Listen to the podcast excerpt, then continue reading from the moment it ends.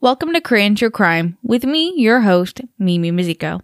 Today's episode delves into the story of a photographer who became so captivated by death that he started to arrange and stage fatalities to satisfy his curiosity. However, even that wasn't enough for him, and he soon started yearning for human models to photograph. Thank you to Vix Mac, Lala, Jay Colomo, Ben Jones, Ashley Rigby, William White, Sue VB Van Bremen, Blanca Blanca, G1 Edwards, Selkie, and Nico for their support on Patreon. The list is getting long, but I will never stop saying thank you for your support. Thank you for voting on today's episode topic. If you'd like to join my patrons, you'll receive ad free early access episodes, weekly Korean true crime vocabulary hinting at the content of the next episode, exclusive access to vote on future episode topics, and occasional bonus content. There are no tiers, so all patrons gain access to everything. If you'd like to support me with your love, find me on most social media sites at Korean True Crime. Sources are available for free on Patreon. Today's episode contains discussion of animal death and suicide. Viewer discretion is advised.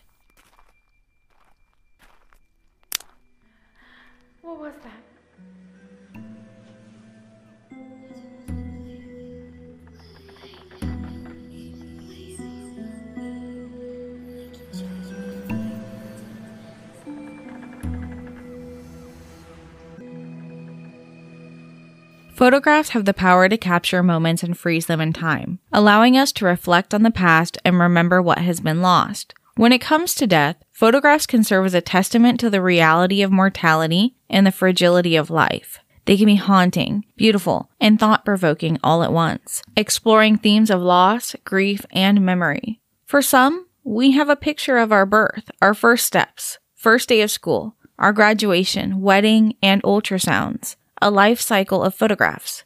But while once common, rarely do we photograph death. Instead, we place our most beautiful pictures of our loved ones at their funeral to remember them as they were alive. Often, we wish to forget that it ever occurred to someone we love. We remember their lives through their photographs. Open casket funerals are our last witness to the physical body of the person we loved. In traditional Korean death rites, the body of the deceased is kept at the house with the family for several days up to a week. After the burial of the deceased in a burial mound, depending on the beliefs of the family, a mudang or Korean shaman may perform rituals to ward off evil spirits, or a geomancer may join the eldest son to the grave.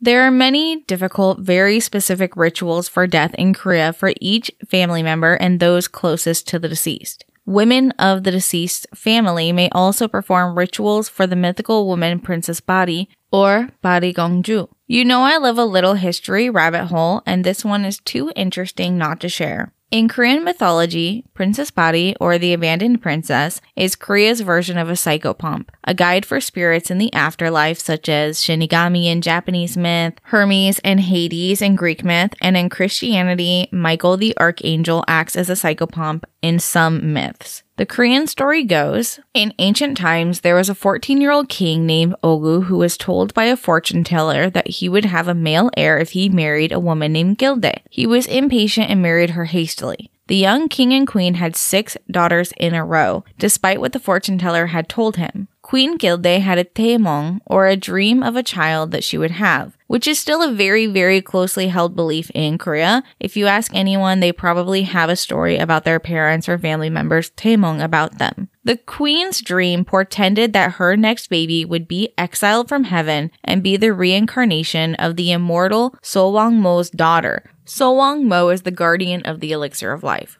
Her next child was indeed another daughter, which we now know is due to the king's body and not the queen's. But in his anger, King Ogu disowned the child and sentenced the child to death. The newborn was placed into a sealed stone chest and thrown overboard into the deepest part of the ocean. Young Wang, the dragon queen of the waters, couldn't bear to see an innocent child punished and safely brought the child back to the shores to the feet of a Buddhist priest where he opened the stone chest at the temple. Recognizing the king's seal and the outcasted daughter, the priest and monks at the temple decided to raise her in secrecy, naming her Little Abandoned One, or Baridegi. As she grew, she showed signs of the god's favor and was incredibly intelligent. But unable to tell her about her real parents, the priest told her that she was born from the spirit of bamboo and the spirit of the paulownia tree. So she spent her days paying her respects to the forest. But a day came when the monks heard that the king was gravely ill and would die unless he found his outcasted seventh daughter. His first six daughters had disappointed him or abandoned him in his old age.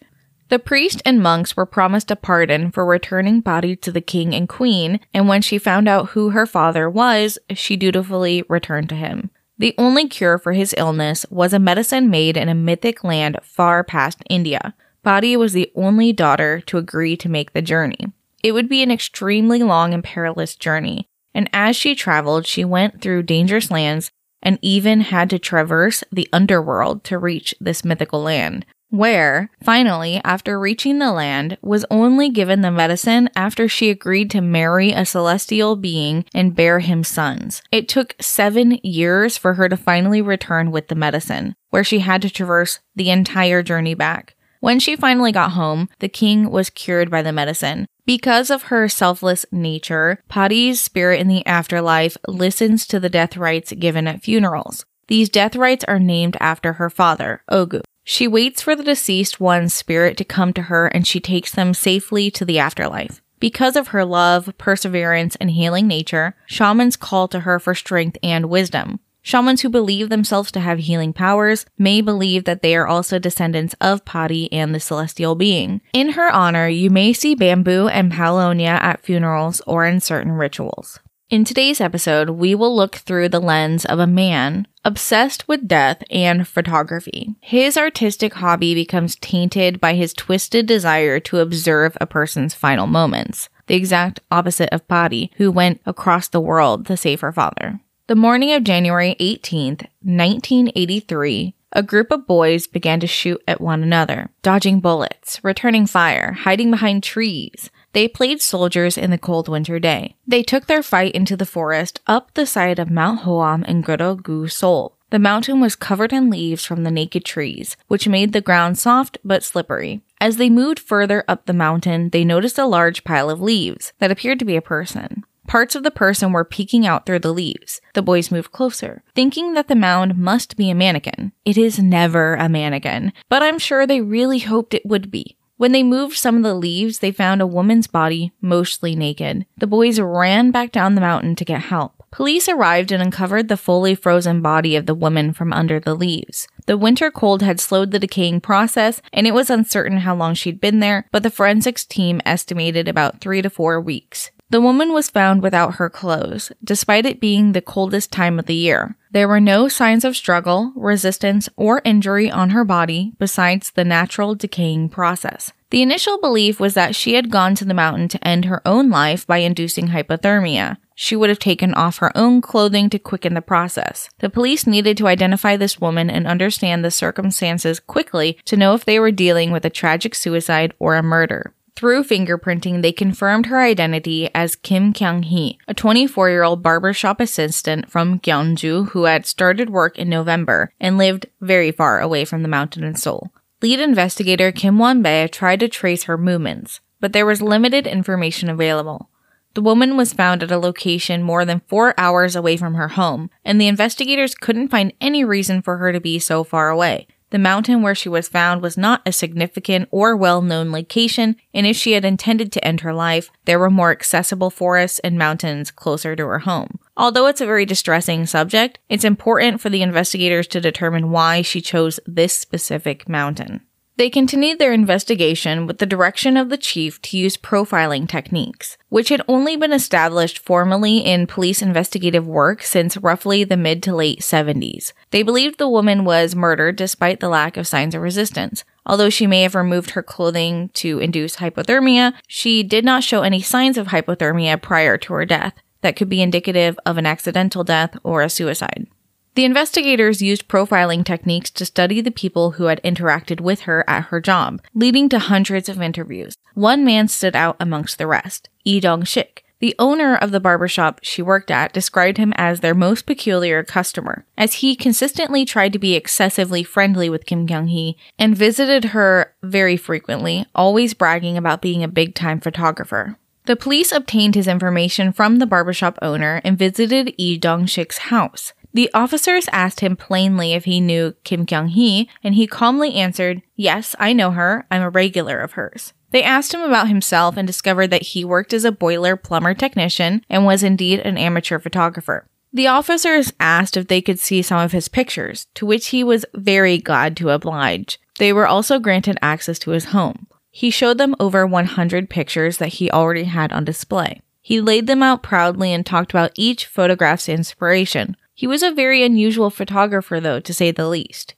Specifically, his photographs were mainly of nude women in bizarre poses. Most of the photographs were of women masquerading as corpses. They showed women staged to appear dead or dying with stab wounds, blood, staged suicide like hanging themselves, or other grotesque poses. The two officers looked through each photo, puzzled by the snuff like quality of them, concerned that these were not fake photographs, but instead the trophies of a deranged serial killer. Of the two officers was actually an experienced investigator, Captain Saw, who never took his eye off Lee Shik for a moment, even when he leaned back against the wooden wall and pushed a singular photo behind his back into a space in the wall that was covered by a wooden gate. The captain demanded to see what Lee Dong Shik had hidden, and through methods we don't know, was given access to the photograph. Of course, this part of Captain Saw's recollection is vague. If the officers waited until being invited in, there most likely wasn't a warrant issued for them to search the home. So this would probably fall under illegal seizure if the photograph wasn't handed over willingly, which most likely it wasn't because of the incriminating nature of it. The captain retrieved the photograph from the wall and it depicted a woman wearing a gray skirt and brown knee high boots lying on a bed of fallen leaves. Her face was covered in the photo with a white cloth. The officer questioned Dong Shik about this particular photo and why he was hiding it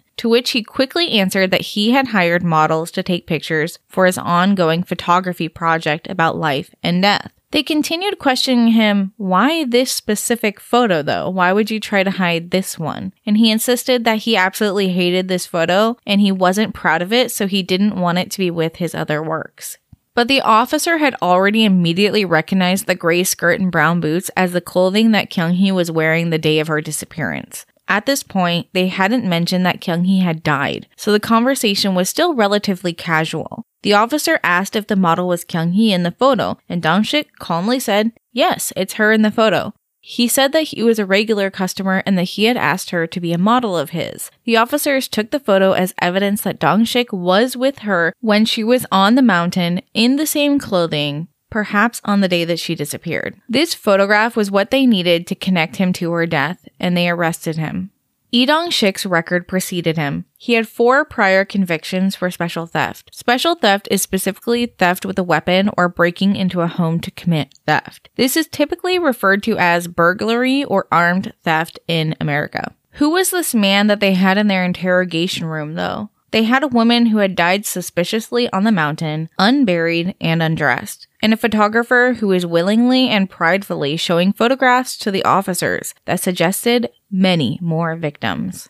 Lee Dong Shik was born in 1940 in Daegu and lost both of his parents at the age of six. He moved into a bad situation in his uncle's house and lived there until he turned 14 when he dropped out of school to move to Seoul to begin making money. He worked as a scavenger, or a nangmajui, for 15 years. This profession exists to this day and is also known as a rag picker, although this is now a derogatory term. Historically in Korea, this job is done by people in extreme poverty during the Japanese colonial era in the 1920s onward.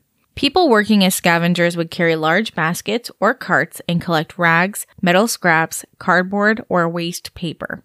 They in turn would bring these materials to junk shops for a small profit. I mean, very, very small profit. In the 1960s, a government program was made to register these workers so that they would be supervised by the police and therefore be able to be controlled by the police, rather than homeless people making money that wasn't taxed under the table.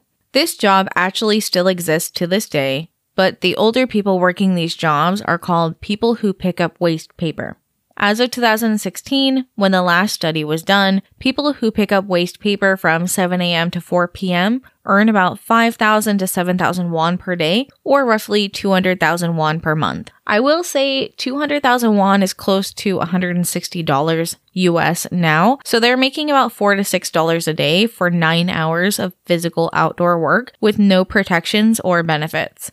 The competition for picking up cardboard is fierce, and these workers have their set routines that they usually hold on to. If you come to Korea, you will see these workers almost every day. No one should have to work their asses off that hard at an elderly age, typically, to make less than the cost of a roll of gimbap potentially each day. But moving on, Lee Dong-shik worked as a waste collector for 15 years for the government. During this time, at 23, he obtained his first criminal charge for theft and would rack up three more convictions in the following years. At the age of 29 in 1969, he joined the military and fought in the Vietnam War for a few years, but the details of his deployment are a mystery. He embellishes his importance and duties often, but we know that he was a prideful man and often, throughout interrogation in the trials, mentioned his time serving in the Vietnam War. When he spoke to the investigation team, he pulled out his keyring and showed them a shriveled leather piece on it. He grinned ear to ear and announced it was a human ear that he had taken in the Vietnam War. He said that it was because of this he was able to survive. He returned from duty in the Vietnam War during its final year of 1975 with a bit more financial stability in his life, and he had been able to break out of the cycle of poverty he was stuck in prior to his service. He had some savings and was able to explore his interests, and it was at an art exhibit that he stumbled upon his true calling. He was inspired by the works of an unknown photographer, and his love for photography was born. He met a woman shortly after, and the two of them got married in 1975. By his mid 30s in the late 1970s, he had taken the step to pursue his newfound passion for photography. He submitted his photographs into contests and won his first award for a picture of a chicken slowly dying by bleeding out. This sets the tone for the rest of his photography, which was described as bizarre and shocking. But we can look back as this being an indicator of future behavior as he would continue to torture animals and photograph their deaths. As his photography skills continued to progress, he became enamored with Japanese nude photography books, particularly those that dealt with themes of sex and death. This new fascination soon manifested itself in his work, and his photography began to reflect his sources of inspiration. His wife would actually partake in this photography as well. He wanted to begin photographing nude women, and his wife would be that first model. At first, the photographs just involved his wife posing nude in kinky positions, but later it would involve sexual acts with various foreign objects that are not generally used for that purpose. Suddenly, his wife goes missing, and after not being found, Lee Dong-shik moved on and married a new woman. His second wife and him would start a family and have three children together. She is now his ex wife and has requested that the family's information not be revealed and their privacy should be respected. In 1982, he was accepted into the Korean Photographers Association, and his work was recognized with several awards in prestigious contests. He was evaluated as an artist who takes fresh and shocking pictures. He was working as a boiler plumber technician at this time, which was akin to a minimum wage job. He didn't make nearly enough to save up to afford the 1.5 million won Japanese imported camera that he was equipped with. His photography became even more bizarre after marrying his second wife, and he began photographing himself inside coffins with blood pouring from his mouth, or a picture of him dying from a knife being stabbed into his chest. Or he would stage a picture of himself hanging to death with dark bruised makeup on his neck and face to make it look more realistic. The dark turn of his photography really upset his wife, and they thought about it often. He wasn't satisfied just staging himself in his photographs and really wanted to work more with models. It was at this time he started drinking heavily, and his wife was really concerned for their children being around this kind of behavior. So she decided it was best to leave him and took the children to Japan. Dong-shik began to spiral and put all of his focus into his mission to photograph a real woman's death. He began quickly searching for women to pose in his work. According to the police, there were hundreds of photographs featuring 20 women, not including his first wife or Kyung-hee. These photographs varied in subject matter from fetish work to staged death photography. It was during this time that he was searching for more models that he was able to build a rapport with Kyung Hee as a regular at the barbershop and eventually would ask her to become one of his models. Kyung Hee had started her work at the barbershop as a shaving assistant, which up until about 2018 Winter Olympics, when Korea did a massive sex work cleanse of the country, which is a topic for another time. But prior to that, barbershops were the most common front for brothels. Myeongshil, or a hair salon, often features barber pools spinning outside with the lights or a spinning colorful tube. But if two poles were featured spinning next to each other in opposite directions, it was more likely that this barbershop was also a brothel. These buildings had to be discreet because sex work was and is illegal in South Korea. To avoid any confusion, barbershops then started changing their spinning poles to have decals of women with flowing hair or customize them with the salon name. You can still see some places like this operating around, but it's much, much more rare now. Sex work in Korea has, for the most part, been ignored by the police, and this is largely due to the fact that most sex workers are foreign women.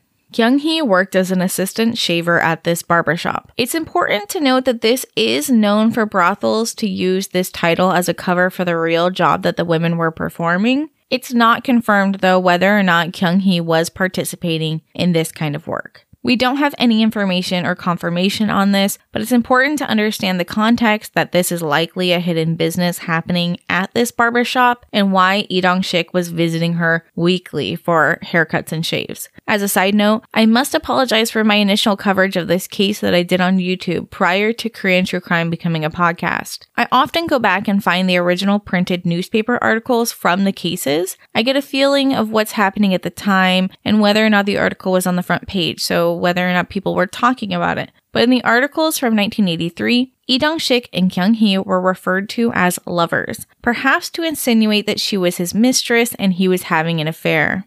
But also, it is possible that they also couldn't confirm whether or not she indeed was a sex worker at the barbershop, so they just called them lovers. Rumors stemming from this bled into other articles written online and in journals and other true crime programs, which led to the development that the two were in a secret relationship. This is completely false. She had only known Lee Dong-shik for three weeks since he began visiting her at the barbershop, but he had gone to the barbershop prior to her working there. On December 13th, 1982, Lee Dong-shik visited Kyung Hee again at the barbershop, this time with the promise of making her a real model with the potential to become rich and famous. He told her, You have a beautiful body. I want you to be a nude model for me. If you succeed as a model, you will be rich. Come and take some pictures tomorrow and I'll pay you. He eventually coaxed her into agreeing and they decided where they would meet the next day. That next day, Kyung Hee met Dong Shik at the base of Hoam Mountain as they planned. Dong Shik had told her that they would be taking a remote photo shoot where nobody could see them, as it was a nude photo shoot after all.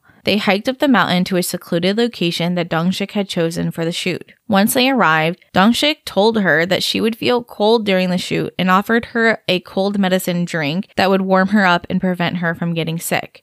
Kyung Hee, trusting Dongshik, quickly drank the medicine despite it having an unpleasant taste. In interrogation, Dongshik mentioned that he had purchased the medicine drink at a store nearby with Kyung Hee so that she would trust him when he gave it to her, but that he'd switched it out with a bottle he brought from home, which contained poison. Dongshik posed Kyung Hee on a pile of leaves and began taking photos of her as soon as the poison took effect. He took a total of 21 photos. The first 16 showing Kyung Hee starting to feel the effects of the poison, and the last five after she had passed away.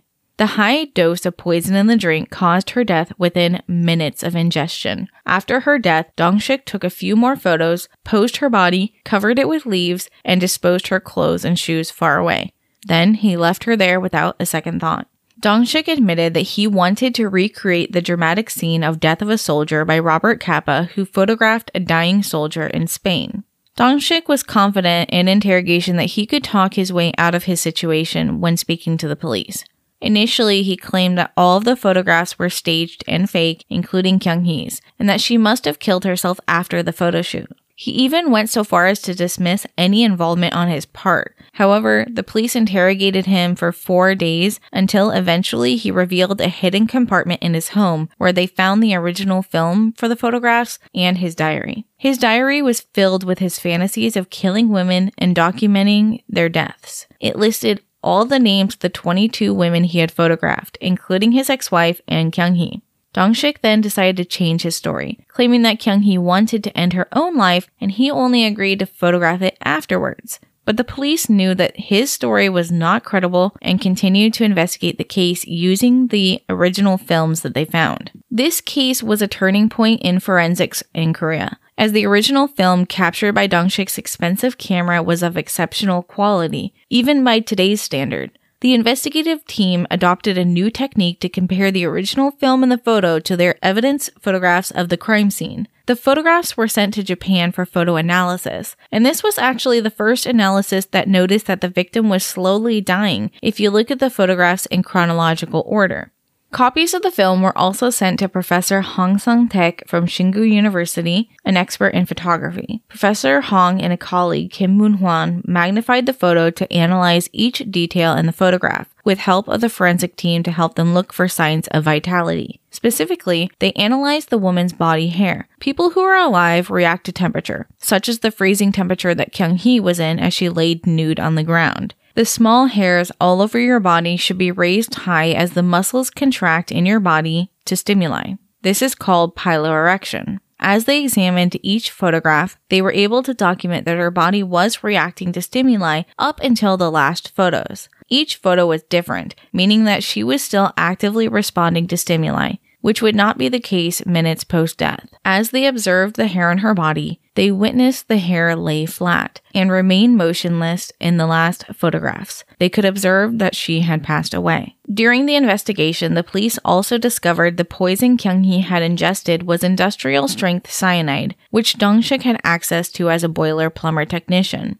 As all of the evidence was being gathered and presented to Dong-shik, he realized that he had been caught. He maintained that he was not a psychopath despite being considered one by many. He insisted that he was merely an artist caught in his art. The way a human dies is art. I have always longed for this, he said. But Dong-shik was the first to spread the rumors that him and Kyung Hee were lovers. This is where the false information began, and it wasn't until much later that those who knew her were able to clarify that no, she was not in a relationship with him. He told investigators that they were lovers, and she had threatened to tell his wife. I believe that this effort was made to seem like he was a man murdering his girlfriend, to take the heat off of the other women detailed in his journal, and away from his missing ex-wife. Meanwhile, his missing ex wife's family came to the investigative team and told them that someone had handed over a picture of the missing ex wife wearing a kimono. The investigative team insisted that there was no evidence linking him to her disappearance, despite really not doing any investigative work into it. Detectives demanded to know from Dong-shik where his ex-wife was, and allegedly he told them where he buried her. They excavated the area and found nothing, and that was the only answer they gave to the ex wife's family. The president at the time was military dictator Chun Doo-hwan, who was really concerned about foreign media catching wind of a serial killer. Korea was just about to host the Summer Olympics in 1988, and he decided that a serial killer would be way too embarrassing to their country for tourists coming. The police were pressured to cover up the case quickly and just send him to trial. Dong-shik was executed at the Seoul Detention Center four years later after he converted to Catholicism and was renamed Paul. That was it. There is no justice, no investigation into the other 20 women, and the case was never revisited. The most heinous injustice in this case was the media's handling of it. Kyung Hee's final moments, captured in photographs, were displayed for all to see in newspapers and magazines. Despite them not publishing her nude photographs, having the images on the front page at all is still deeply disrespectful. Meanwhile, photographs taken by Lee Dong-shik were being sold at auctions in Japan and France following his execution, some of which could be literal snuff photographs. This perpetuates the trauma suffered by Kyung Hee's family and friends. I find it disheartening that my cases so often end in disappointment due to the way that they're handled, there seems to be a lack of empathy for the victims and very little effort made to seek justice for them. This was especially evident in the media's treatment of Kyung Hee, who is portrayed as just a sex worker, rather than a human being deserving of dignity. The media's insensitivity to show images of her in her final moments is a testament to how people's thirst for sensationalism can override their compassion for others. With that being said, I hope you did enjoy today's episode topic. If you would like to vote on future episode topics, you can join Korean True Crime on Patreon today. Thank you for listening to Korean True Crime. If you'd like to hear more, follow the show wherever you're listening and be sure to leave me a review. If you'd like to send feedback, find me on all social media sites at Korean True Crime. 다음에 또 봐요. See you next time.